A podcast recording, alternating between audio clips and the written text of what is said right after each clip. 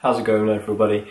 Episode 21 of the Alex Bromwich Presents uh, vlog, and uh, we had some awesome responses to yesterday's episode. Really appreciative of that. Thank you to everyone who uh, liked us on LinkedIn and uh, dropped us a comment and a share. Really appreciate that.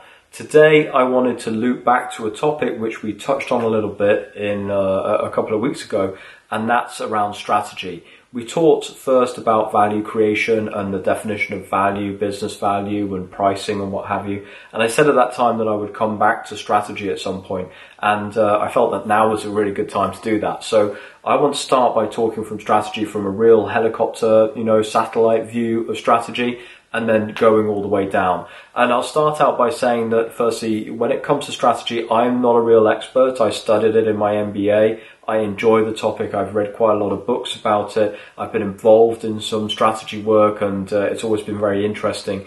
But there are people who know a lot more about it than I do and uh, there's some really good books that I'll recommend along the way of, in the series of when we do more podcasts, uh, more episodes on this. And also I have maybe not the most conventional view on what you should do with strategy because I'm not a boil the ocean strategy sort of person. I think strategies need to be organic and principle led, and that's where I come from in these. And that sort of leads me right into the area where I want to uh, start with talking about, which is about mission statements. I believe that companies should have visions and vision, vision statements, but as I was taught in my MBA, there's a useful mission statement, and then there's a relatively useless mission statement. And I've seen some examples of really terrible mission, statements in my time, particularly during in my MBA when we had to study a lot of different companies. For, for several of my projects, we used to have to download a lot of company literature, read through it all and make notes on it. And one of those was looking at the mission statements. The thesis being from uh, our professor, and I, he got it from another professor. Apologies, I don't know who um, who was the original of the, the origin of this thought. But the idea is that 90% of mission statements out there in the corporate world are crap and that they mean absolutely nothing. And that, you know, by reading that mission statement, you would have absolutely no idea about A, what that company is actually trying to sell, and B, what that company truly stands for and what the values are.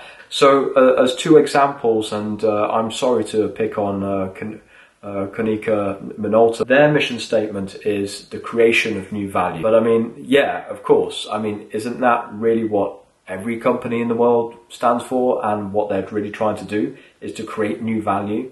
So it's not a very distinguishable mission statement. It's rather short. It tells me nothing about what their business is, what they're trying to achieve, what they stand for, other than that they stand for the creation of new value. And that, for me, should apply to pretty much every single company out there.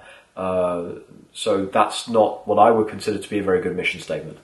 On the other hand, another mission statement from a company that I love, I love their products, I love their the way that they do their business. I'll I'll be using them continually as a good example as to what I think is a good company and a good brand and a good example to try and base anything that you're trying to do out there with your company or your brand, and that's Patagonia and I've got it written down. I'm going to read it because it's a little bit long.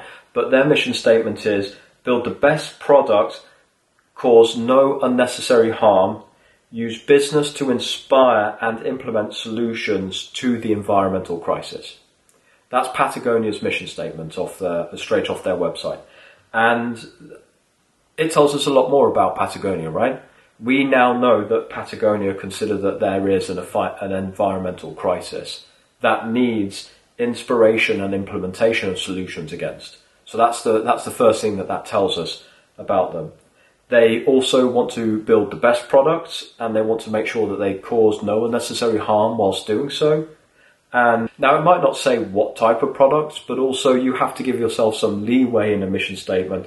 It's a really, you know, satellite view level of what's important to you as a company but already from that, we can take out some key words that tell us what, what Patagonia value.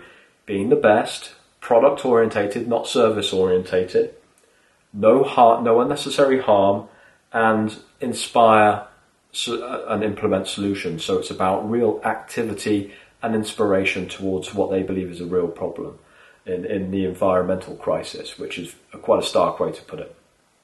So you can weigh those two against one another and you can see that firstly one is obviously much has much more detail in it tells us much more about what Patagonia is as a company. We don't get any sort of idea of uh, Minolta are from their the creation of new value uh, mission statement.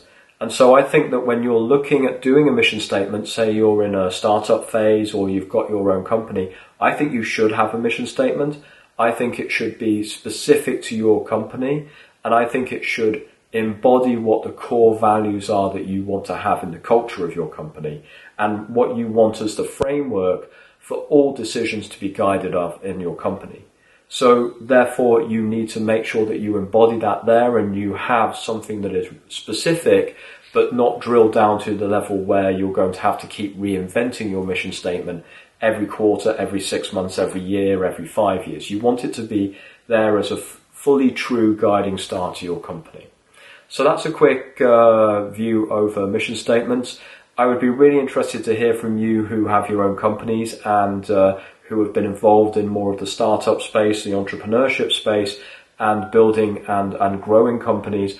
What mission statements have you seen that you think is good? And also, if you work in the in the corporate world, if you're one of my Tetra Pak colleagues or something like that, what are some of the mission statements that you've seen out there that you thought were really good? And what are some examples of mission statements that you thought were maybe not so good and why? So uh, drop me a comment in the YouTube comments on Facebook or uh, link in LinkedIn. Tell me what you think about these mission statements, what you think that could make a good or bad mission statement, and I'll speak to you all tomorrow. Thanks.